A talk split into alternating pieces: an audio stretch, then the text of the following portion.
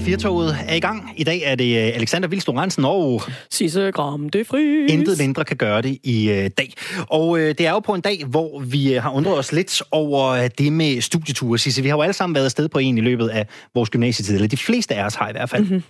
Og øh, seneste nye, det er jo øh, det faktum, at regeringen overvejer at indføre en øh, grænse for, hvad man selv skal betale for at komme med på studietur. Grænsen, den ligger på øh, 3.000 kroner. Men spørgsmålet er så, er det overhovedet noget, politikerne skal, Skal blande sig. blande sig i? Ja. Lige netop. Og debatten har kørt øh, flittigt her i første time, og vi er interesseret i at høre mange flere synspunkter. SMS'en er åben. Sisse, jeg ved ikke, om du vil have øh, fornøjelsen? Jo, det vil jeg lige for at lige komme ind i gerne. rutinen igen Altså, og få... jeg- øh, Jeg elsker jo at stå her ved sms-skærmen, hvor det bare tigger ind med sms'er. SMS-præsidenten derovre. Lad Yes. sms-regnen regne, siger jeg bare. Skriv til os, skriv R4, og lav lige et mellemrum, inden du kommer med din mening. Og send det til 1424. Så står jeg her og griber med øjnene øh, lige med sammen. Og vi vil selvfølgelig også gerne høre din øh, stemme i radioen. Du er mere end velkommen til at ringe til os. Er det rimeligt, at politikerne skal bestemme, øh, hvad det må koste at tage på studietur, eller skal gymnasierne og øh, forældrene tage sig af det selv? Det øh, kan du blande dig i, og det kan du altså gøre ved at øh, ringe ind til os på øh, 70 øh, 30 30 44 44 44. 70 30 44 44. Lige præcis. Sisse, er du helt inde i, øh, hvilke YouTubere og Snapchattere, der er store lige nu? Uh, det er faktisk lidt pinligt, når man ikke lige er det, synes jeg. Fordi det er jo det, ungdommen er meget inde i. Altså, jeg kender øh, Naja Mønster, som er den her meget unge pige. Jeg tror måske, hun er 9 år nu. Hun startede vist med at være YouTuber, da hun var en, en 3-4-5 år. Meget, meget, meget ung. What? Øh, ja, og hende, øh, det er ligesom hele hendes familie. Det er det, de gør. At øh, de ligesom... Hun er YouTuber, og de er også YouTuber. De er alle sammen YouTubere sammen. Hvordan kan man starte så tid? Så er det jo nærmest forældrene, der må drive Ja. platformen, eller hvordan er det? Jeg tror, det startede med, at hendes øh, storebror gjorde det lidt, og så brugte han nogle gange lige, hvor hun også kom ind og sagde hej til kameraet, eller sådan noget. Og hun var virkelig, virkelig sød og cute. Øh, og så fandt man ud af, okay, hende er vores seere vilde med.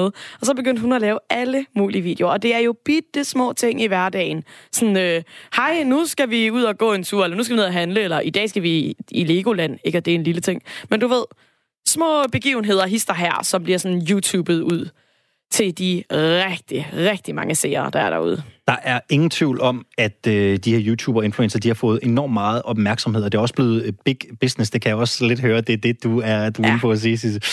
Øh, og det er faktisk så øh, meget big business, at det også har en øh, bagside. Danmarks Radio har i de sidste dage kørt en serie om, at det ikke altid er lige let at være influencer eller mene noget i en ung alder på de sociale medier, og at der altså er en bagside af medaljen. Men hvor er det, det bliver særlig hårdt at være influencer, og hvor er hvor stor er gennemslagskraften egentlig øh, som influencer? Det kan vores næste gæst forhåbentlig gøre os lidt klogere på. God eftermiddag, Gry Høngsmark Knudsen. God eftermiddag.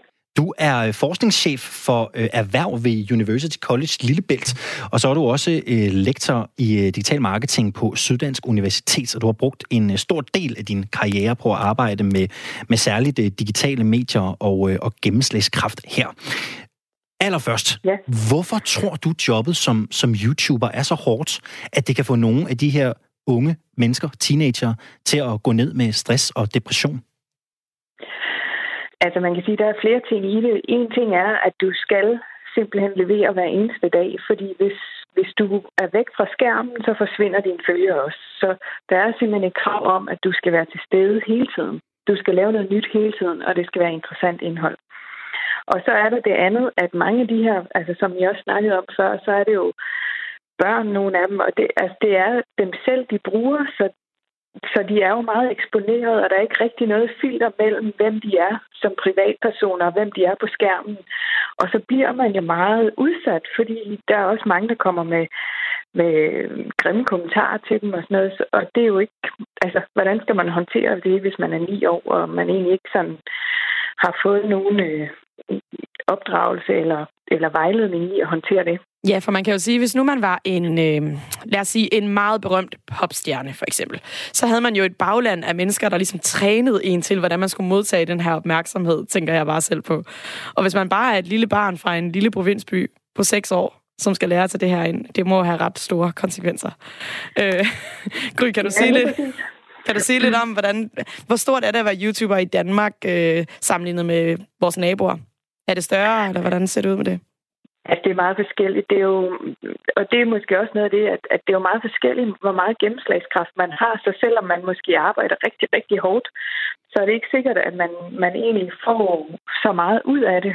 Men det kan jo også føles meget utilfredsstillende, hvis man egentlig gør en kæmpe stor indsats som, øh, som almindelig person, så øh, egentlig ikke måske at få den popularitet og synlighed, man gerne vil have, men måske nogle negative kommentarer fra sine skolekammerater.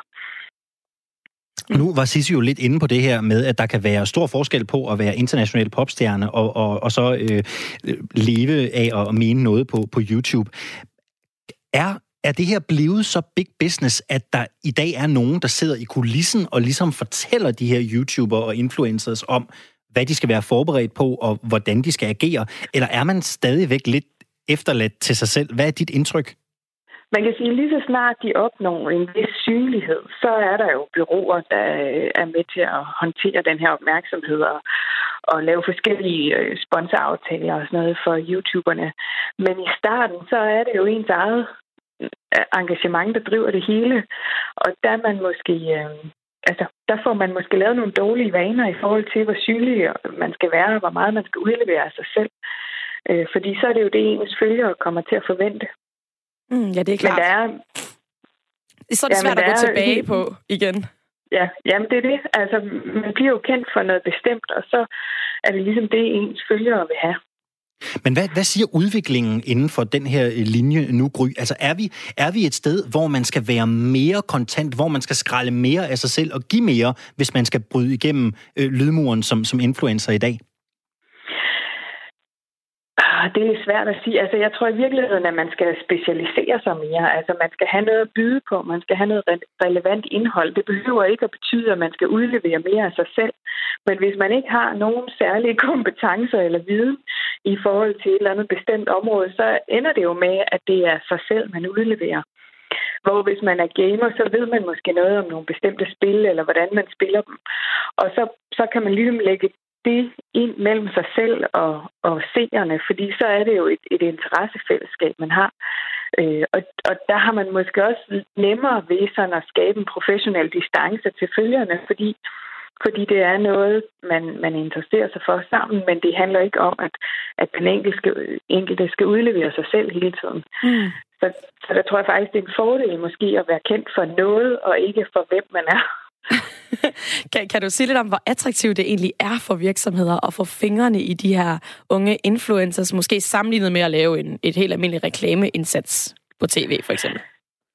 Altså, vi har jo i hvert fald en forestilling om, at man får en mere umiddelbar kontakt til influencerens følgere.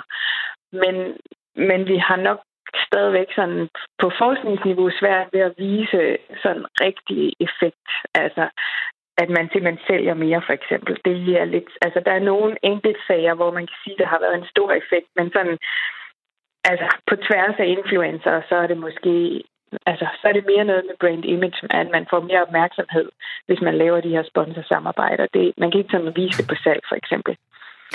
Gry, er vi et sted nu, hvor øh, de her unge menneskers indflydelse er ved at nå et naturligt lejde? Eller tror du, vi kommer til at se øh, øh, flere øh, influencers, både øh, øh, af den type, hvor de giver noget af sig selv og deres privatliv, og, og også af den type, hvor vi øh, øh, ser dem som reklamesøjler? Kommer vi til at se mere i fremtiden, eller er vi ved at nå et sted, hvor vi er? Altså man kan sige, i hvert fald så er forbrugerne ved at have fået en opmærksomhed på, at det her, det er også en marketingkanal. Altså så man bliver, det kan godt være, at øh, influencerne stadig har mange følgere, men, men spørgsmålet er, hvor effektfulde øh, de er efterhånden. Og, og der er forbrugerne nok blevet mere kritiske. Jeg tror, man vil se mere af det, der, som vi taler om, der hedder mikroinfluencer. Altså man måske ikke har så mange følgere, men man har en tættere forbindelse til dem at, at det sådan set overbeviser mere, fordi man har en, en stærkere relation til den enkelte følger. Mm, fordi man godt kan regne, man, man får ikke med det samme sådan, åh, oh, selvfølgelig er det reklame, hun har 10.000 følgere plus. jo, jo, og så, og så kan man sige, at nogle af de der store influencer, de får også nogle meget glittede kampagner. Ja. Yeah. Og det virker ikke ret godt længere på, øh, på sociale medier, fordi det bliver simpelthen for overfladebetonet. Altså, der er det mere det der sådan lidt quirky og altså det har en mere ægte karakter, og derfor så, så bliver det måske øh, nemmere accepteret af følgerne. Ja. Okay, hvis du lige her til sidst, inden vi afrunder, skulle give et bud på, hvordan skal man komme den her stress til livs hos de her influencers?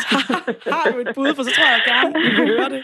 Ja, det er godt nok svært. Altså, fordi hvis man nu lever af at, at, at, at ligesom lægge hele sit, sit følelsesliv ud, så er det jo svært at stoppe med det. Men i hvert fald, at man, man overvejer, at, at der skal være en forskel mellem den, man er på skærmen, og den, man er i virkeligheden. Og den skal man være helt klar over, hvad den forskel er, fordi så rammer det ikke så hårdt, når man får de der øh, negative kommentarer. Men det er jo også noget med måske at sige, hvordan kan jeg blive professionel i forhold til, at jeg ikke skal producere ja. hver dag og hele tiden, altså så man kan holde en pause indimellem og også bare være barn eller ung sammen med sine venner præcis, og sin familie. Det, det, ja. det er jo ret vigtigt. Det råd er hermed givet videre. Tusind tak, Gry Høngsmark Knudsen, fordi du vil være med. Velkommen. Vi taler også om øh, studieture her til eftermiddag, og der er øh, livligt gang i øh, sms'en, øh, må man sige. Øh, Så vi har fået en øh, sms øh, ind øh, her fra Arne, som skriver, at øh, det, er helt, øh, det er helt fornuftigt, at øh, skolen eller at staten vil øh, bestemme, hvor meget den enkelte elev skal betale, for det gælder i forvejen andre områder. Eksempelvis øh, brug af computere og andet udstyr har Arne altså en, øh, en holdning om her. Og vi er naturligvis også interesseret i din holdning. SMS'en og telefonen er åben. Jeg ved ikke, Sisse, om du vil have lov til at berige lytterne med, hvordan man fanger os.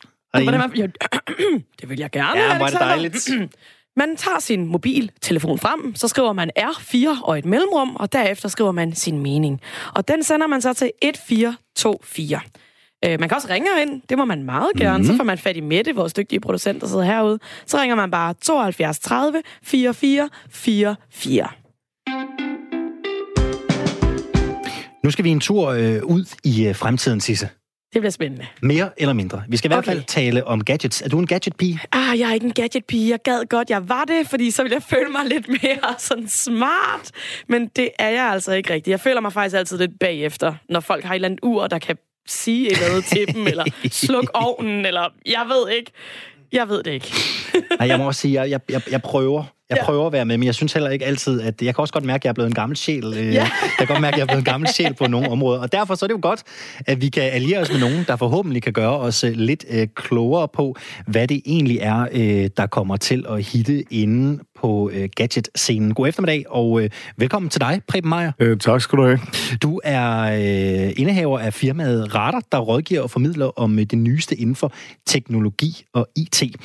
Internettet kalder dig for en IT-guru, og jeg har også læst, at du var den første til at introducere PC'en i Danmark. ja. Det skal vi simpelthen lige have... er, der, er der nogen, der kan huske, hvad en PC var? Nej.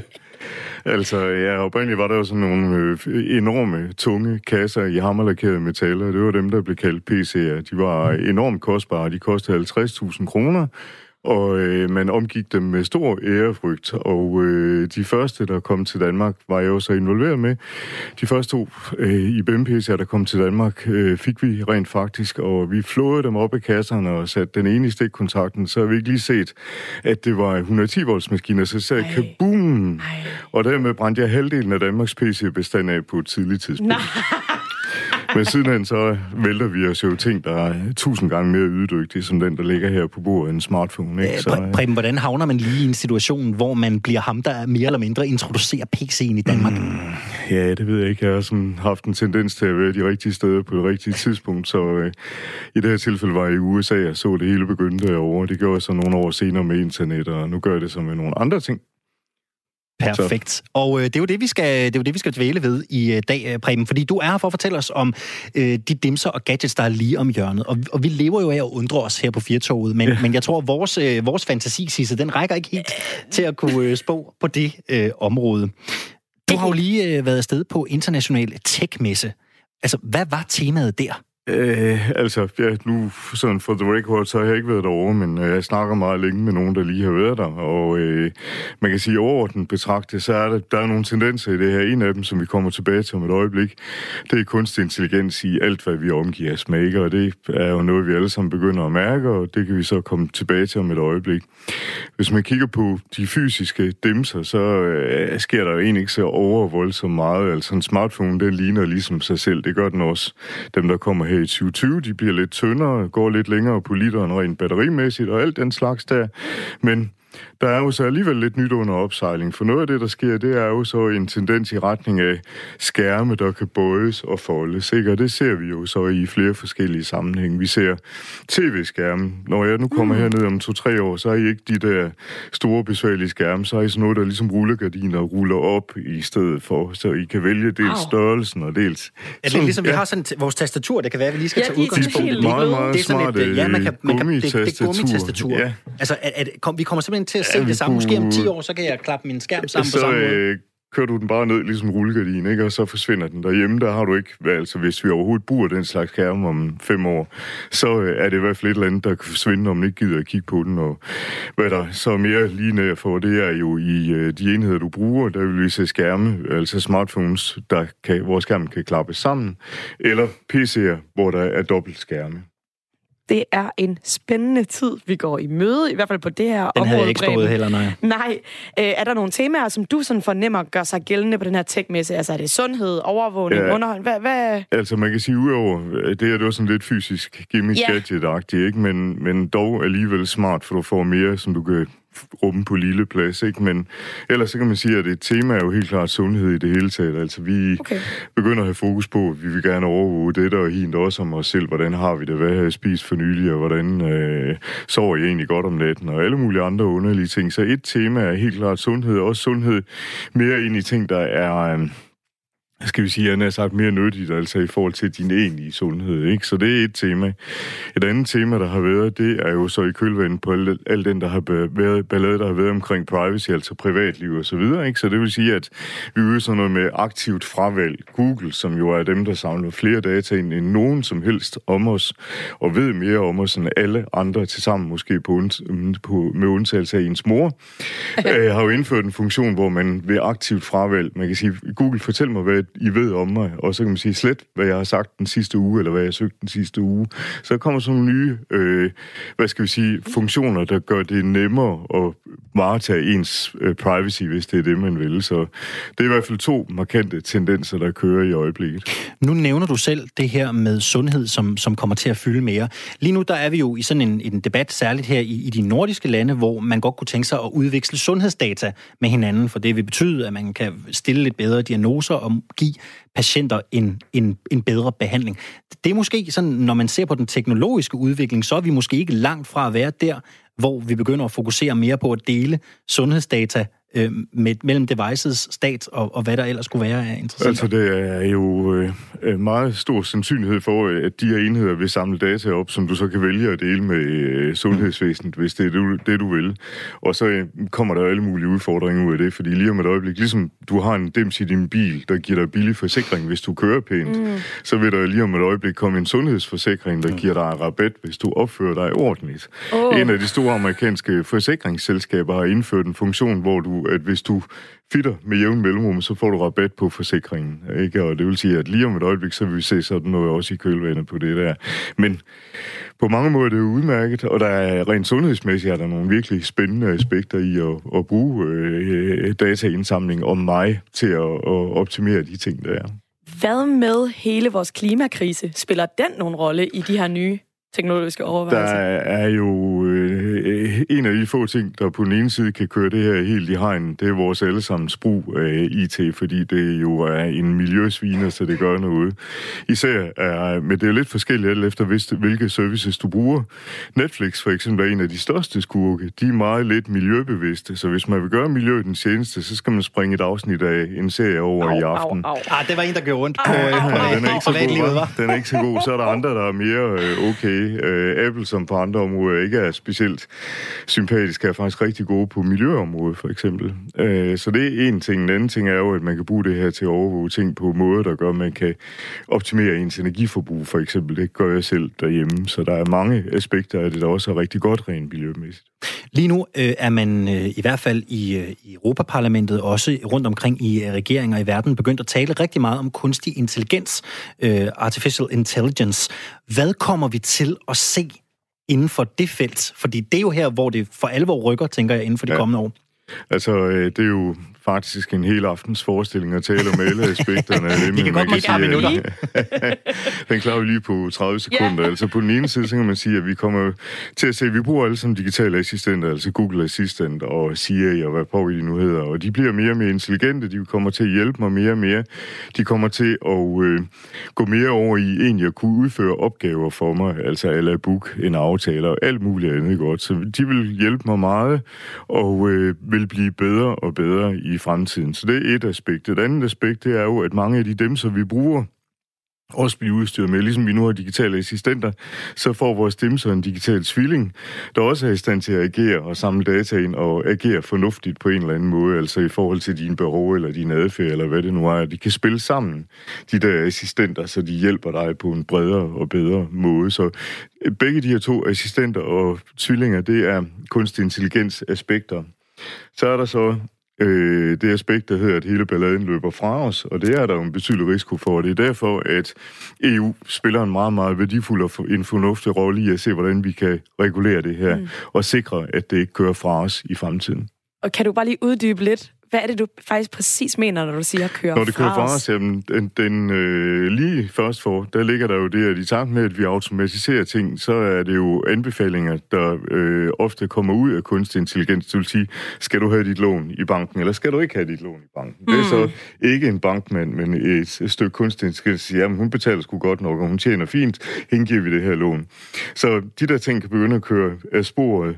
Det kan også være, øh, når vi begynder at komme ind i sundhed, skal du opereres, eller skal du ikke opereres? Øh, I USA har jeg lige været inde i en sag omkring en dame, som mistede 40% af sin hjælp, fordi hun flyttede fra en stat, der øh, manuelt vurderede, hvad du skulle have hjælp, altså visiterede patienten, som det var, til en stat, der brugte kunstig intelligens, og den havde så sådan et skema, hvor den sagde, yes, hun skal have sådan og sådan og sådan, og det går ikke ondt at sige nej, for du møder jo ikke patienten, vel? Altså, det vil sige, det er så smadret nemt at sidde bagved, og så får hun bare budskabet, sorry, du mister 40% Så af der er jo i virkeligheden også en lang række etiske dilemmaer i forhold til, altså, at øh, den her øh, artificial kunstig intelligens intelligens udbreder er alt overskyggende øh, nogle etiske og moralske dilemmaer, som vi skal lære at håndtere. Og derfor er det vigtigt, at der er mennesker, som bagstopper i alle de her sammenhænge. Det er noget af det allervigtigste ved Og det er, kunstig vel, intelligens. det er vel også farligt, hvis der så er nogle mennesker, der formår at hacke sig ind i den her kunstige Også det, intelligens. Så er der ja. jo en kæmpe Oplagt. magt, der For ligger ikke der. at tale om, hvis uh, skurkagtige stater... Lige nu er det her jo øh, på kunstig intelligensfronten egentlig et våbenkapløb imellem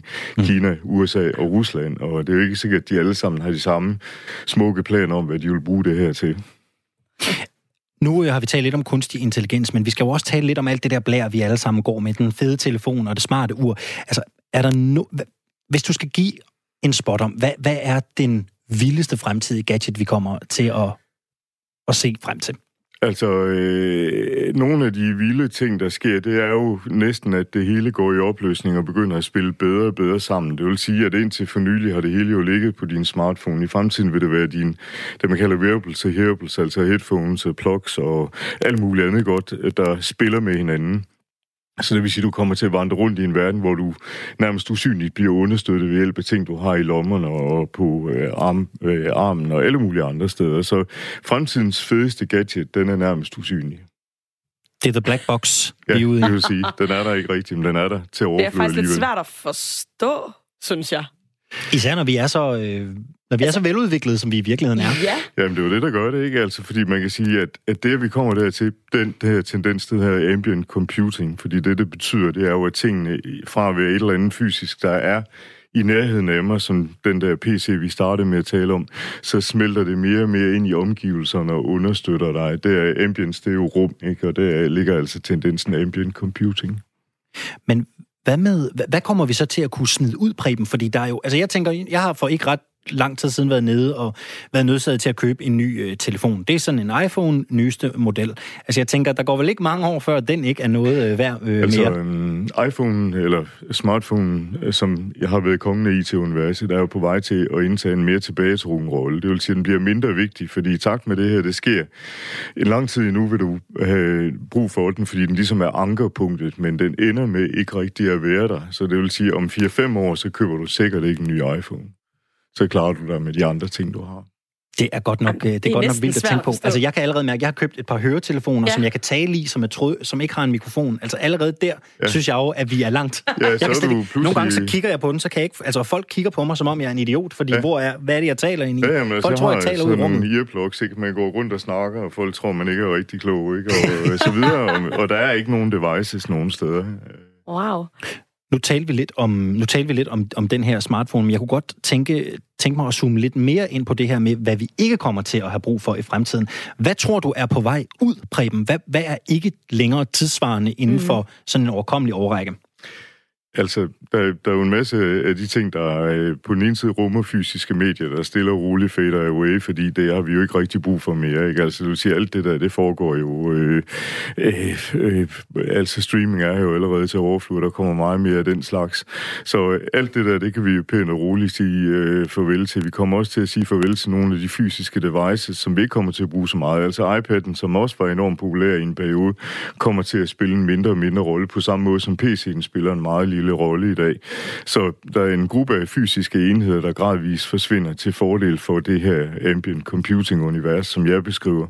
På sigt vil der ikke være brug for så mange biler heller. Altså bilen er også et eksempel på noget, der er, om ikke forsvinder, så vil der i løbet af 10 år være brug for mange, meget færre biler, fordi de biler, der er robotbiler, der kører hele tiden i stedet for, så bilen er om ikke på vej til at forsvinde, så på vej til at spille en mindre rolle, hvis vi kigger lidt længere frem. Så bilen som gadget er også noget, der kommer til at indtage en ny rolle i, i fremtiden. Så fysiske devices spiller nye roller i takt med, at takket være kunstig intelligens, så foregår tingene på en anden måde.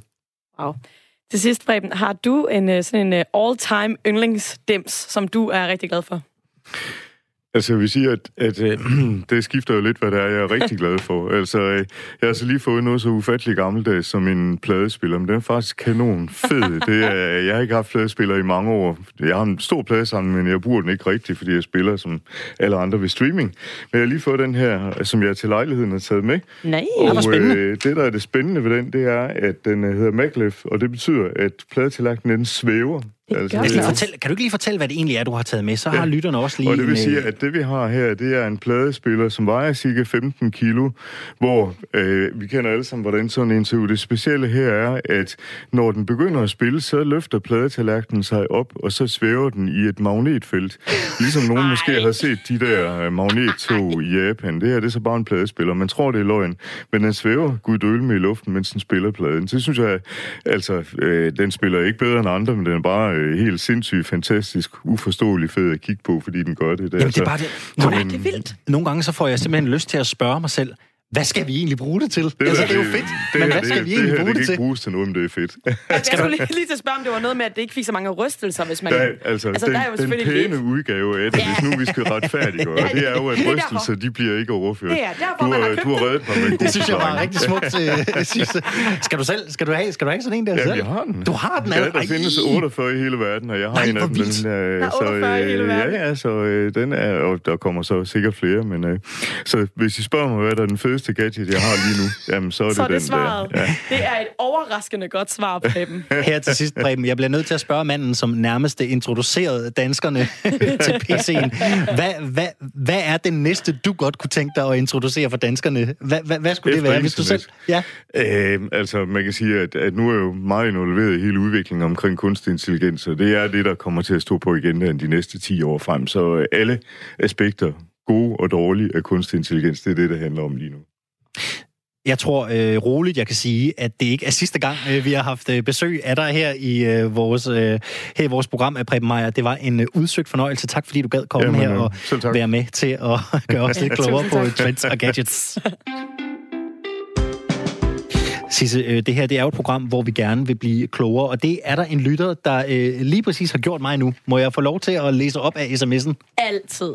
Kan du huske, øh, jeg talte lidt om, at der faktisk er to havfruer i København? Nå ja, ja. Yes, og nu er en lytter gjort os lidt klogere, for han skriver i tale de sidste time om den lille havfrue.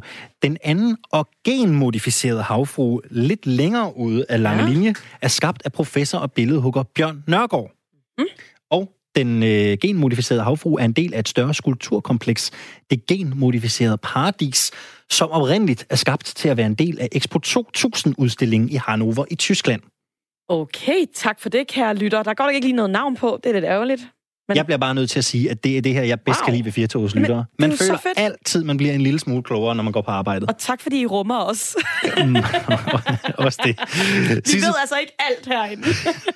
Nej, det, det er også fint at kende sine begrænsninger. Det er det nemlig. Sisse, ja. forestil dig lige det her scenarie. Okay. Du bor på en ø med 2.000 ja. mennesker, mm. hvor du er stammor til hele 40 procent af befolkningen. Øh, det synes jeg lyder utrolig stressende og meget urealistisk. En lille smule, ikke? Jo. Det, det er ikke sådan umiddelbart noget, man lige går og tænker, den kan jeg godt rumme. Og jeg er mor til 40 procent af de Ud af en population på 2.000. Det lyder fuldstændig vanvittigt. Lige netop. Men ikke desto mindre, Sisse. Vi skal tale om en herre, der har haft rigeligt at se til, og som faktisk er blevet indehaver af titlen som stamfar til 40 procent af skildpaddebefolkningen på øen Espanola. Yes. Her havde man det problem, at arten var ved at uddø, da der kun var, hold nu fast, 1202 hanner tilbage. Det var ikke godt. Derfor så hentede man skildpadden Diego. Mm-hmm. Han lyder også lidt som libertiner, ikke? Er det Diego. Diego. Diego. Han lyder som en, der har en lille skildpadde overskæg. Lige præcis. Og man hentede ham øh, til øen fra San Diego Zoo, Ja. Og han har jo haft travlt, som man næsten kan gætte sig til. For i dag der er bestanden jo på omkring de her 2.000 skildpadder, det skriver øh, CNN. Og jeg synes, vi skal zoome lidt ind på den her imponerende bedrift, øh, Sisse, hvis du er frisk på det. Altid. Altså, vi har fået en særlig gæst i studiet, som vi har haft før. Du er ikke lige så bange den her gang? Nej, jeg kunne lige mærke, da du kom, Christian. så, jeg har ikke noget med i dag. Åh, han har ikke nogen fugle, der med i dag. det er legendariske indslag, øh, der både fik Sisse øh, Gram de Fris og undertegnet til at flyve øh, om bag studiet her. Vi har faktisk sagt til Christian, da han kom ind med fuglederkoppen, at at øh, han skal tæt på mikrofonen. Og de eneste, der ikke var tæt på mikrofonen den eftermiddag, det var altså også to. Vi så over i vindueskammen. Men i dag, der skal det altså handle om, øh, om noget andet. Øh, Christian Sørensen fra øh, Randers øh, Regnskov. Vi skal tale om, øh, om den her øh, skildpadde, der øh, i den grad har haft en, en libido ud over det øh, exceptionelle. Det må man sige. og Christian, ja. nu skal øh, skildpadden Diego så på øh, pension. Ja. Og med de bedrifter, han har præsteret, så lyder det jo som en lidt øh, velfortjent øh, ja, det vil pension det vil jeg af slagsen. en skildpadde, der er far til 40 procent af bestanden på en ø, hvor der er tæt på 2.000 skildpadder. Det lyder altså lidt vildt. Ja. Hvor exceptionelt er det lige? Ja, altså man kan sige, at øh, nu, nu er du selv ind på, at de havde, var det 1200 og et par så videre, øh, men der er ikke nogen tvivl om, at han har gjort det rigtig, rigtig godt, fordi det er et, et stort øh, kul, øh, eller sådan gennemsnitligt, men tankerer til det store kul for Galapagos skildpadden, det er på 16 æg. Øh, og fordi der bliver lagt 16 æg, så er det slet, slet ikke sikkert, at øh, der kommer 16 øh, levedygtige unger ud af det. For de her unger, de, øh, når de klækker æggene, så kan de ligge måske en, en, en halv meter nede under sanden, og så skal de altså bruge de næste dage, måske uger på at grave sig op igennem sanden, for at komme op og, og, og komme fri. Og først der gå en, øh, en, øh, hvad skal man sige, voldsom barndom i møde med, med, med en del forskellige, blandt andet fugle, der lever på Galapagosøerne, som, som rigtig gerne vil sætte, sætte tænderne i dem. Så, øh, så i hvert fald, hvis han har fået 800 levedygtige, så, øh, så må man sige, at han har været meget, meget, meget flittig. Ja, fordi det var, du kommer lidt mit spørgsmål i forkøbet nu, Christian, fordi jeg havde nemlig tænkt mig at spørge, ja, ja, ja, men rolig nu, fordi hvor mange æg ligger man så for sådan en omgang? Ja. Men det er simpelthen kun 16 æg per omgang. Ja, det, det er sådan et godt kul, ikke? Ja. Eller et gennemsnitligt kul, ikke? Så, øh, det lyder fuldstændig vanvittigt. Ja, han har haft travlt. Meget travlt. travlt. Ja, ja. Men hvad er det for en art af skildpadde, vi har med at gøre her? Jamen altså, der oprindeligt der fandtes øh, 15 underarter af, af Galapagos skildpadderne. I dag der diskuterer man lidt, om der er 10 eller 11 tilbage. Det er sådan noget øh, fniskplads med, at der går et enkelt dyr i en eller anden zoologisk have et eller andet sted. Øh, men, men, men lad os bare holde os til, om der, om der er omkring 10 arter tilbage. Øh, jeg var lige inde og kigge lidt, jeg kan ikke lige finde ud af, hvilken af arterne ham her, Diego, han, øh, han hører til. Øh, men, mm. men om, øh, om det er den ene eller anden. Nu kan jeg ikke helt lade være med at tænke, vi havde at gøre med Diego, der kommer til en ø, hvor der er, øh, hvor der er 1202 hanner. Med den meget imponerende libido, han har haft, ja. så kommer jeg til at tænke på, får man ikke en, øh, en, en hel masse indavlede skildpadder ja. lige pludselig? Det lyder jo ikke sådan umiddelbart helt sundt. Nej, og det har jeg også tænkt på. Jeg kender ikke til projektet dernede, og ved ikke, hvordan de griber det andet senere. Altså, jeg håber jo, at, de, at, at nogle af alle de her unger, når de øh, om 20-25 år bliver kønsmodne, bliver, bliver sendt til andre eventuelle zoologiske institutioner eller andre dele af øen, eller, eller at de på en eller anden måde i hvert fald øh, sørger for, øh, at de her blodlinjer, de ikke bliver ved med at være det samme, der ligger og, og parer hinanden op igen og igen og igen. Så, øh, men, men som sagt, jeg kender ikke til, til projektet dernede, men, men, men, men det vil være det eneste rigtige at gøre, og, og, og hvad skal man lige, ligesom, ja, parre dem lidt ud igen. Præcis. Hvor normalt er det egentlig, at man iværksætter sådan et avlsprogram, som øh, Diego jo har været en del af her? Jamen heldigvis i, de sidste par årtier er det blevet mere og mere øh, normalt at gøre det. Altså man har jo mange år gjort det for sådan noget som kæmpe pandaer og så videre og så videre, men, men, men især sådan en, en krybdyrsnørd øh, øjne som mine, så, så varmer det jo virkelig, at man også begynder at, at gøre det ved nogle af de her dyr, som måske er, er knap så nuttet, som, som for eksempel en kæmpe panda. Jeg, for, jeg kunne også godt tænke mig at dykke lidt ned i, nu taler vi om den her Galapagos-skildpadde, og øh, Diego øh, øh kom øh, til, til den her Hispaniola-ø, hvor, hvor den altså var, var virkelig øh, truet. Altså, hvor sjældent en art er det, vi har med at gøre? Ja, men nu, nu igen, det går lidt an på, hvad for en, øh, hvad for en øh, underart du tager. Øh, nogle af dem er kritisk, kritisk truet, øh, og i dag der mener man, der er omkring 15.000 Galapagos-skildpadder, altså hvis man tager samtlige arter øh, tilbage. Øh, men i, i 1700-tallet og et par hundrede år frem, der blev slagtet omkring 100.000 Galapagos-skildpadder. Øh, det var primært folk, der kom til øerne og, og lige skulle have et frisk måltid, men det var i, i, i stor grad også sømændene, fordi når de lagde til land på øerne og skulle videre, så kunne de fylde båden op med, med Galapagos-skildpadder, øh, og de kunne holde sig friske i lang tid, for Galapagos er en af de få dyr i verden, som kan undvære både mad og vand i helt op til et år. Så de kan holde sig friske i lang tid, jo. Jeg er lidt nysgerrig, for da vi talte sammen i telefon tidligere i dag, der ja. sagde du noget med et projekt med snegle ja. I Randers Regnskov, ja. der måske lidt mimer det her. Hvad, hvad, hvad er det for et projekt? Ja, men det var nogle uh, snegle, vi fik for, hvad, hvad er det, en, en 10-12 år siden efterhånden, som hedder en partula-snegl, som, uh, som var, var udryddet i, i Polynesien, eller i hvert fald tæt på at være udryddet.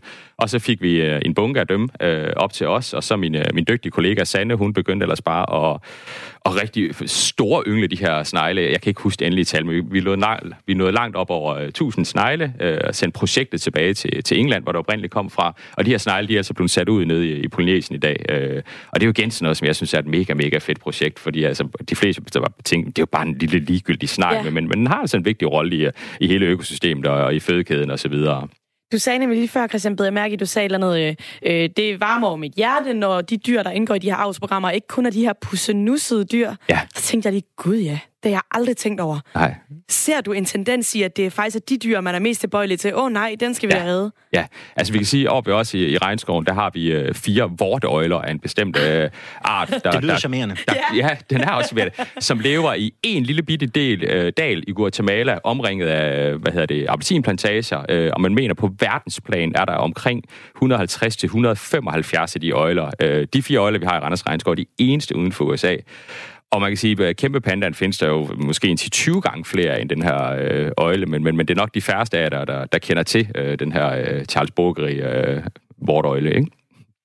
Nu kender du jo ikke øh, hele øh, detaljerne omkring det her konkrete avlsprogram, som Diego Nej. har været med i. Men nu bliver jeg nødt til at lufte min uvidenhed her, som sådan en, der ikke ved enormt meget om, øh, om dyr og, og bor i byen. Men når man henter sådan en skildpadde med det ene formål at sikre øh, artens overlevelse et bestemt sted, altså smider man den bare ud i det fri, og så øh, går den til den? Går den til det, så at sige? Eller, eller hjælper man hjælper man den gamle herre lidt på vej? Altså, hvad, hvad, hvad gør man, Christian? Altså, nu ved jeg, at San Diego er en, en virkelig, virkelig anerkendt zoologisk have, og de er vanvittigt dygtige, så jeg kunne ikke andet forestille mig, at den er blevet undersøgt i, uh, i, i hovedet og den anden ende i, uh, i zoologisk have over for alle mulige sygdomme og parasitter osv., fordi at populationen er så lille på øen. Og jeg kunne også forestille mig, når den anden kommer ned til, til øen dernede, så er den gået i karantæne, og igen er blevet undersøgt af, af de lokale uh, dyrlæger dernede. Ikke så meget, fordi at, øh, hvad skal man sige, man, man, man troede, at den måske var, var gammel og slidt eller noget, men simpelthen for at være sikker på, at den ikke medbringer nogle sygdomme fra San Diego, der kan slå de her sidste dyr ihjel dernede. Mm. Men når det så er, så kunne jeg forestille mig, at man bare sætter ham ud sammen med, var det 1200 og en anden mm. han. Øh, og der vil hannerne i hvert fald, hvis de begge to er kønsmodne, så vil de slås ret gevaldigt om, øh, om hundernes gunst. Øh. Og er man rigtig heldig, så får man jo lige vippet ham den anden om på skjold, og så gælder det så, ellers om at tage af sig i, i kvindebuffeten, mens han ligger der og, og prøver at komme tilbage. Ikke? Så, øh, så de kan godt være ret øh, krasbørstige over for hinanden, sådan nogle skildpadder. Så det du siger er, at Diego her, han har faktisk været igennem en, øh, en casting, der i virkeligheden har sikret øh, de unge møer altså, på Hispaniola, at de fik et det, ordentligt stykke herrekød der. Det, det lugter lidt af Paradise Hotel, synes ja, det jeg, det, det her. Det, det gør det. Så, og rivalisering og... Hvor er det spændende. Måske vi, kan, måske vi kan lære mere af, af dyrene, end vi lige går og tror, i forhold til, øh, til den adfærd, vi selv går og, øh, og, og render rundt ved herhjemme. Det lyder da lidt sådan. Det synes jeg. Det synes jeg. Pas på, at du ikke bliver væltet rundt på skjoldet, Alexander. Jeg, skal, jeg, jeg, jeg, jeg, tænker, at jeg, jeg tænker, at jeg lander øh, nogen, øh, nogenlunde, øh, nogenlunde blødt. Altså sådan en ren nysgerrighed for sådan en, en, en, en mand som dig. Nu, den her historie, den, øh, det er jo CNN, der startede med at drible afsted med den, og så er den jo ja. ligesom øh, galopperet derud af i de, ja. i de danske medier. Altså, hvad, hvad, hvad tænker man, når man er sådan en krybdyrsnørd som dig, og så læser man om sådan et projekt her, og så ringer jeg til dig i dag og, og vil have dig til at uddybe det. Altså, bliver man sådan lidt, øh, bliver man stolt på sit fags vegne og, og, og, og glad på, på, på dyrenes vegne, når man hører om sådan noget her?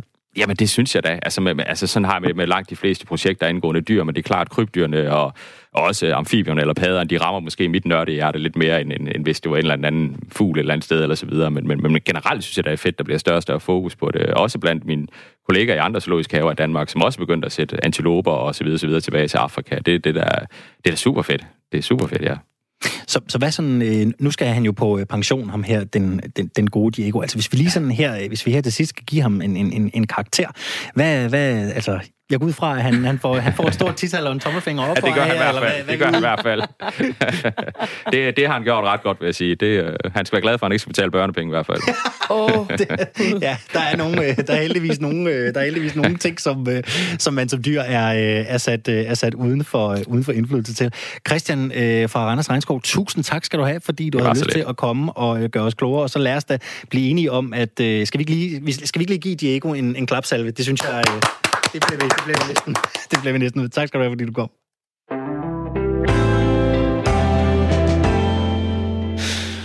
Puh, Sissi, jeg ville være træt, hvis jeg havde bedrevet det, han havde. Det må jeg bare sige. Altså, det ved ja. jeg godt, det bør jeg ikke sige noget om. Det, der, der, der er jeg ikke mand nok, du. Men der er altså også nogle mennesker ude i verden, Alexander, som har nogle lidt interessante måder at finde øh, mager på. Eller det er ikke kun skildpadderne. Det er ikke kun skildpadderne. Nej. Fordi jeg har nemlig taget en lille sjov historie med, som jeg bare synes var så finurlig, at den skulle altså lige med ombord på toget her mm. i dag. Øh, der findes den her 44-årige japanske milliardær. Hans navn er Yus, Yusaka Masa, Masawa. Det lyder plausibelt. Jeg håber, jeg udsiger det rigtigt. Øh, han leder efter en kæreste. Det er der jo ikke rigtig noget særligt i. Det er der rigtig mange, der gør. Han vil gerne have en kvindelig kæreste. Og nu vil jeg bare gerne lige læse kravene op, så kan du lige høre, om, om du synes, de sådan er, er rimelige. Jeg stod bare ærget mig, da du sagde 44-årig milliardær, og det ja, skulle være en kvinde. Og det så tænkte jeg, ah, fuck os også. Det må blive, dit blik. Ja, det må blive en anden god gang. Der mistede du min opmærksomhed. Ja. ja. Og jeg synes lige, du skal... For jeg synes, han har nogle gode krav, og de fleste af dem er rimelige. Så er der lige en enkelt, som er lidt spøjs. Men nu skal du høre her. Det, man skal ud over at være kvinde, det er, at man skal elske og nyde livet. Ja. ja. Det kan man vel godt, altså det, det, det kan man vel sætte tjek ved. Det, kan, ikke det? det kan jeg godt sætte. Ja. I hvert fald de fleste dage. Jeg har da også dårlige dage, bevares. Ja, ja. bevares. Man skal ønske sig verdens fred. Meget sympatisk. Det ønsker jeg mig uden tvivl. Det kan være, at vi lige kan løbe den igennem også med dig. Så ja, det kan nå, være... jeg er jo ja, en kvinde. Ja, det er jo det. Øh, ja, ja. Man skal være... Åh, oh, så er det lidt ærgerligt, det er det, der kommer nu. Man skal være klog og positiv. Du er et ekstremt positivt menneske. ja, det er. Jeg er meget positiv. Jeg har aldrig mødt et så ja, positivt menneske. Det er, jeg er en glad pige. Ja. Og der er altså også nogle ting, jeg ved noget om. Det finder du ud af på et eller andet tidspunkt, Alexander. Tjek. Man skal være kvinde, øh, det er jeg jo også, og så skal man være single. Så er der det sidste. Øh, så skal du, når jeg by the way, så skal du så også lige have lyst til at sætte dig ind i sådan en uh, rumfave uh, og lige flyve en tur rundt om månen sammen med ham. Ja, uh, yeah. what's not to like? Øh, så det er altså en ret vild første date, vil jeg mene. Øh, man har en ansøgningsfrist her den 17. januar. Kan man ansøge om at blive øh, kæreste til Yosaku og komme med på den her rumrejse. Han bliver den første privat, altså hvad skal man sige, person, som privatperson, som ikke er astronaut, ikke? men som er en privatperson, som kommer med ud på den her tur rundt om månen. Jeg skal simpelthen lige forstå det her, Sisse. Ja. Så han, ja. han, han gør ikke så meget aktivt. Man skal simpelthen Nej. ansøge om... Ja. Han tænker, prøv at høre. De kommer til mig. De kommer til mig. De kommer til mig. Jeg skal rundt. Jeg skal ja. til månen. Præcis. Skriv til mig. Jeg lader meddele, ansøgningsfristen er den 17. januar, og jeg har så kigget alle ansøgningerne igennem og fundet en leds, livsledsager. En livsledsager. Okay, hold da op. Øh, til marts. Ja, fordi han har nemlig egentlig lige gået fra sin 27-årige kæreste, og han tænkte, at nej, Næste gang, så skal det være for live. Ja. Så det er en livsledsager. Og det fik mig bare til at tænke på, at det er da en ret fed første date. Ja, det bliver ikke meget vildere. Man kan sige, det kan være lidt et sats at tage på en god tur rundt om søerne med en, ikke? for man kan ende med at røvkede sig så meget, at man nærmest ikke kan stave sit eget navn bagefter. Men her er der ligesom lidt mere på spil, ikke? Jeg vil bare lige sige, at jeg har engang været på en date rundt om søerne i København, hvor der havde været stille. Måske, det ved jeg ikke, 10 minutter. Det tror jeg ikke på, når altså, du har jo, været med på daten. Nej, nej, nej, nej, nej. Det tror jo, jeg ikke på. Jo, jo, jo, for jeg udfordrer faktisk mig selv for tiden i at være i stillhed. så er jeg blevet radiovært. Det og det kan jeg glæde til i morgen, hvor sidste mikrofon ikke virker hele eftermiddagen. Nå, men hør nu lige her. Så gik jeg bare og var stille, og vi har gået side om side og været stille så længe, og så siger han lige pludselig, øh, Sisse, har du egentlig nogle hobbies? Og så kom jeg bare til at grine, og det var bare, jeg har så dårlig samvittighed over det. Det var da en fin måde at få mig i snak på. Jamen. Jeg, jeg ved ikke, hvorfor jeg synes, det var. Det var bare sådan et desperat forsøg på at få samtalen i gang. Okay, det kan, jeg kan slet ikke forestille mig, at du har været på en... Men er det, er det simpelthen din vildeste første date? Det var, det var daten, hvor øh, du øh, blev tvunget til at reflektere over, hvad dine hobbies var? Det var det. Min næst vildeste første date var en anden gang, hvor, at, øh, hvor at alle menneskerne inde på caféen, udover os, var skuespillere, som man havde hyret ind, som dermed spillede forskellige roller. Der sad en handicappet mand ved siden af os. Der sad en meget høj øh, 20-knægt med en rævehue på hen i hjørnet.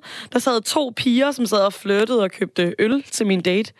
Hvor det, skal, det, andet det, det, det, vidste, det vidste du simpelthen ikke? Jeg vidste ingenting. Og de her skuespillere, de begyndte så sådan at, at tilnærme sig os. Og, og I ved sådan, for eksempel ham med rævehale-hatten, han talte med sådan en øh, knødelstemme. Han talte, så, han talte sådan, sådan her, og så sagde han, og må jeg lige låne en telefon?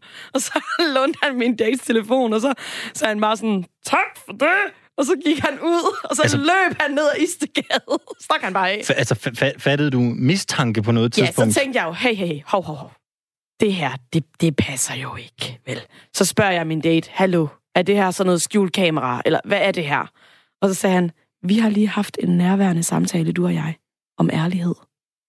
Tror du, jeg kan finde på at lyve dig lige op i ansigtet? Nej, det tror jeg da ikke. Nå, der er ikke noget her, der er arrangeret, Sisse. Stol på mig. Jeg fandt så ud af en uge senere, at det var alle sammen skuespillere, som han havde hyret ind, fordi han var træt af, at alle Tinder-dates bare var ens og kedelige, så han tænkte, at han lige ville peppe den her lidt op. Altså, hvordan var det at sidde i det der? Det kan jeg jo slet ikke forestille mig. Ja, det var jo øh, fuldstændig sindssygt. Hvad han ikke vidste, var jo, at jeg jo er skuespiller. Øh, det finder han jo ud af på daten, og så sagde han, at det var sådan lidt svært for ham faktisk at være i, øh, at jeg faktisk var det. Det havde jeg ikke fortalt ham. Øh, vi, endte faktisk, vi er faktisk rigtig gode venner i dag. Øh, ja. Det, er, betro- det, det er jeg glad for at høre. Altså, jeg har det sådan lidt, hold det op. Altså, hvis jeg lavede det der nummer yeah. om at skulle på date med en kvinde, altså, så ville jeg giftes bagefter. Det er simpelthen et kæmpe det var, logistisk øh, puslespil. Han ringede en uge store. senere og havde helt røde ører og sagde, jeg står lige og steger nogle frikadeller ude i et sommerhus, og jeg har simpelthen så dårlig samvittighed. Prøv, så kom det, det hele frem på bordet. Ikke? Lige præcis ham der. Han skal kæmpe shout-out til ham, fordi det er altså eksemplet på, det er, øh, det er øh, undtagelsen, der bekræfter reglen om, at det første dates behøver at, at være kedelige. Altså, det kan jeg jo slet ikke slå. Men jeg tror simpelthen, han er jo beviset på, at vores datingkultur i det her land er gået hen og blevet så kedelig. Fordi vi dater så mange mennesker, og det hele er bare gå ture rundt om søerne, hvis man er i København, eller mødes ned på en eller anden café og få en kaffe, eller hvad ved jeg. Så han tager det til modpolen, ikke? Og giver mig, som han selv sagde, dit livs fedeste date. Jeg ved så ikke, om det var den fedeste date. Der, der var mange underlige situationer på den date. Det var den, i hvert fald en, du ikke glemmer. Den handicappede mand var så åbenbart en helt almindelig handicappet mand, som var kommet ind og havde placeret sin kørestol ved siden af os, faktisk. Øhm, mm. Ja, og det var det, der gjorde, at jeg faktisk troede på det. For det kunne jeg jo se, at han, var, han havde brug for hjælp, og vi hjalp ham. Øh, så, så det var sådan noget, der var fuldstændig absurd jo. Hvad nu, hvis din date havde spurgt, om du ville med til månen, ligesom øh, Yusaku her? Så tror jeg, jeg havde sagt, ved du hvad, vi gør det. Lad os gøre det. Jamen, sådan helt alvorligt. Nu er du, øh, nu er du, du er en taget kunne... kvinde nu. Lad os nu sige, du bliver tilbudt en tur øh, til månen. En tur til og månen. Og den er ganske seriøs. Hvis jeg kan mærke, at han, øh, man kan stole på ham. Han er ikke sådan en underlig fidus. Hvis, så... det, hvis det nu var din nuværende kæreste. Han kan ja, ja. godt stole på. Han er en fin fyr. Ja, han er en fin fyr. Hvis han lytter med derude og gerne vil tage mig til munden, det kan han ikke. Det tror jeg ikke, han kan. Hvis han kan, det vil jeg meget gerne. Men jeg gider ikke, hvis vi ikke kan snakke sammen, så bliver det kedeligt. Vi skal kunne snakke sammen igennem de der rumhætte der. jeg, jeg, aner, jeg, kan slet ikke, jeg kan slet ikke slå den her første Nej, date. men kan jeg du ikke fortælle, har du ikke en god første date-historie? Jamen, jeg, jeg har jo heldigvis flere gode første dates, end jeg har dårlige. Så kan man sige, at alligevel er jeg jo single, så, så, så gode har de jo så heller ikke været. Men, øh, men, men altså, hvis vi er i sådan, altså hvis vi er i afdelingen for, for mærkelige første dates, altså så har jeg, så har jeg været på nogen, hvor jeg er, og det vil jeg ikke helt præcist sige her i radioen, hvor jeg blev spurgt, om jeg havde lyst til, men du ved, jeg har fået nogle tilbud, hvor jeg tænkte, det ville jeg end ikke spørge et menneske, jeg havde kendt i 20 år om. Okay. Ja. Så det virker til, at der er sådan lidt mere frisind med, hvad man sådan foreslår, man skal lave. Jeg, jeg, vil, jeg vil sige, øh, normalt er jeg jo ikke sådan en fan af den der øh, obligatoriske gåtur rundt om, om søen, men Nej. hvis alternativet var det andet her, så, så vil jeg hellere så vil jeg hellere udvikle kaffeallergi. Så vil jeg hellere drikke alt den kaffe, jeg ikke kan lide rundt om søen ja, på ja. en eller anden øh, kedelig øh, øh, gåtur. Så, så, så, så ja, altså jeg har haft øh, jeg, jeg har haft en del af de der øh, mærkelige oplevelser. Jeg, jeg tror også bare, jeg skal også bare erkende, jeg er nok bare sådan en mand. Jeg, jeg, jeg, jeg, jeg tiltrækker en gang imellem nogle, øh, nogle specielle typer.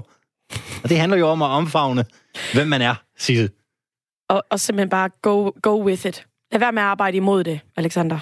Jeg er sikker på, at du nok skal finde en rigtig sød, rimelig normal kvinde på et tidspunkt. Hvis man nu møder den helt rigtige, så kan det jo også være, at man går hen og gifter sig, øh, øh, Sisse. Og så kan man jo tage til Las Vegas. Det er der mange, der gør. Det er der mange, der gør, ja. Øh, men som noget nyt, så kan man ikke bare blive gift med sin partner. Man kan også blive gift med en ting. Prøv at forestille dig at blive noget? gift med, med en ting? iPhone. Prøv at forestille dig at blive gift med en iPhone. Det lyder som et øh, mareridt-scenarie. Ikke desto mindre er den god nok. Kan man det? Øh, jeps. Hvis du øh, slår smut ind forbi Berling, så kan man læse, at nu kan man simpelthen øh, i, øh, nu kan man i øh, Las Vegas indgå ægteskab med ting. Og det får mig til at tænke på, hvis du skulle giftes med en ting, hvad skulle det så være? Ej. Ej, den er lige på grænsen til at være et for dumt spørgsmål, ikke? Jamen, der så er tror ingen jeg, spørgsmål, der er dumme. Det er svarene. Skulle ja. det være en hængekøj? Okay. Den er altid god lige. Man, den vejer ikke meget. Man kan lige tage den over skulderen, og så kan man lige, lige sætte den op, hvor end man er. Jamen, det kan jeg egentlig godt se. Det kan måske Det synes jeg faktisk var et ret godt svar, jeg lige, som jeg lige fandt på nu, hvis jeg lige må sige det selv. Det synes jeg også. Jamen, det, det, den er jeg slet ikke, den er slet ikke afvist overfor. Nej. Jeg kunne i hvert fald komme i uh, tanker om uh, hængekøjer, jeg hellere vil giftes med en kvinde, jeg har mødt i mit liv. Men uh, det er jo en helt anden snak. Men, men er det ikke sjovt, det her med, at vi er kommet dertil? Har du set nogle af de der dokumentarfilm, hvor man kan, hvor så, så begynder folk at få følelser for, for ting? Altså de der helt mærkelige TLC-dokumentarfilm. Jeg så engang en om en kvinde, som var blevet forelsket i en brændekløver. Og øh, så om aftenen, når hendes mand var gået i seng, jamen, så gik hun ud i skuret og øh, tilbragte lidt tid sammen med brændekløveren. Fordi det virkede som om, at de, hun sagde, jeg kan mærke, at vi har en særlig connection. Okay. Men det er jo en død ting af metal. Og, og, og, og benzin og motor? Ja. Ja, okay. Øh, ja. Jeg, jeg ved faktisk sjældent, jeg ikke lige ved, hvad jeg skal sige. Men øh, sådan har jeg det faktisk lidt lige nu. Ja, altså jeg sad bare og tænkte, øh. det eneste jeg tænker i den der situation, det er, hvor, hvor, møde, hvor finder de de der mennesker, og når de skal kaste de der programmer? Ja, og hvornår opstår den der gnist? Ikke? Brændekløveren havde stået udskuret i mange år. Hun havde brugt den dag ud og dag ind, men så var der bare lige den der dag, hvor hun lige kløvede det der stykke brænde, og man bare lige hørte træet, der bare lige flækkede. Og så tænkte hun bare lige, jeg synes, du tænder allerede varme følelser herover i uh, mig. Du kan et eller andet med, uh, med ordene. Men så ved jeg altså det derude, at hvis uh, I er blevet særligt betaget af en ting, så er det altså bare at springe på flyet til uh, Las Vegas, så er der også muligheder der. Og med det sidste, så er vi jo ved at være der, hvor vi skal til at runde af for ugens første udgave af Firtoget. Ja. Toget er så småt ved at rulle ind på endestationen, som også er kendt som klokken 17. Og hvilken time? Altså, vi har været igennem stort og småt, vil jeg sige. Noget af det, jeg synes, der var mest interessant i den her time, det var at få det der... Altså, jeg synes selvfølgelig, det var vildt at møde manden, som nærmest introducerede PC'en i Danmark. Fuldstændig. Og sikke en fantastisk mand, ikke? Så rolig og mild og sød, og så kan han bare svare på alt. Og sikke en verden, vi har i vente på gadgetfronten. Hold det lyder øh, mildest talt som om, vi skal til at forberede os på nogle ting, som er ganske specielle, end det vi umiddelbart kender til. Præcis, og som ikke er fysiske, Alexander, som bare sådan er omkring os. Altså, det, det er jeg meget spændt på. Den der pladespiller, han demonstrerede. Det var for vildt. Og hvad var det nu, det var? Det, var, det, var, det er en pladespiller, som når pladen begynder at spille, så svæver... Svæver den over selve resten af pladespilleren. Ja, altså det, det, det er sådan et, det, for mig er det et fremtidsscenarie, ikke? Altså, men den men står nu. simpelthen hjemme i Preben Meyers stue. Findes 48 af dem, eller hvor mange var det, han sagde? Jeg tænker, verden. hvis man har sådan en derhjemme, så behøver man i hvert fald aldrig frygte, at samtalen ikke kører til et middagsselskab. For så siger man bare, pips, det, kom, lige herind ved siden af. Jeg skal vise jer noget. Det er lidt federe end at vise bilen ude i garagen, det her. Ikke? Det, det, det kan jeg så lige lidt mere. I hvert fald var der øh, rigtig øh, gode tips til, hvad vi skal forberede os på af gadgets øh, fremadrettet. Så var det jo også en time, Sisse, hvor vi blev lidt klogere på, øh, på skildpadder med en, øh, skal vi sige, en ekstrem libido. Altså, den kom bag på mig. Det er jo nogle gange, jeg ikke ved alt, hvad vi skal tale om, og du overrasker mig lidt, Alexander, og den synes jeg var rigtig, rigtig spændende og meget, meget fascinerende. Øh, også lidt, lidt svær at wrap your head around, vil jeg sige. ja, jeg synes også, øh, jeg synes også det, det kunne et eller andet. Prøv at forestille dig at være på en ø, som, som det er tilfældet her, hvor øh, skildpaddebestanden, Galapagos skildpaddebestanden, ja. er på 2.000, og så er man far til 40 procent af bestanden. Og jeg, og jeg står lige nu og kommer i tanke om, har du set de der videoer af skildpadder, der parer? De laver sådan nogle underlige toglyde, meget jeg, apropos jeg, jeg, jeg har ikke lige været omkring Nej, de videoer. Okay, nu, det, det kan okay, være, at du flot. skal sende mig et link, Sisse. Ja, det kan være, at jeg skal gøre det. Men jeg kan bare lige forestille mig på sådan en øde ø, hvor meget det kan larme. på den anden side tænker jeg, hvad skulle man ellers lave der? Det er rigtigt. Jeg har, altså, jeg, boet, tænker... jeg har boet på en øde ø sidste sommer. Det var faktisk meget fascinerende de første 10 minutter, og så blev det virkelig, virkelig kedeligt. Jeg tænker, der er i hvert fald tid nok til at, til at kaste sig ja. over ting, som er lidt anderledes. Man griber efter Instagram, og så er der bare ikke noget net. Og så er, det også, øh, så er det også timen øh, ganske kort her, hvor vi selvfølgelig skal sige tak for alle de indspark, der er kommet i debatten om øh, egenbetaling på studieture. Det har været helt øh, fornøjeligt at løbe sms-indbakken igennem, og også lytter igennem på øh, telefonen. Tak for øh, det fine engagement. Og det betyder jo også, øh, Sisse, at vi skal til at øh, pakke sammen lige på den anden side af vores øh, udsendelse her, så er det jo tid til dagen i dag, ja. hvor øh, vi laver en alternativ top 10 her på Radio 4 sammen med øh, den særlige gæstevært. Øh, og øh, Jørgen Koldbæk, han øh, står klar inde i studie 3 og tripper til at øh, komme på. Firtoget er tilbage igen i morgen. Vi er produceret af Metronome Productions for Radio 4, og nu er klokken blevet 17, og det er tid til en omgang radionyheder.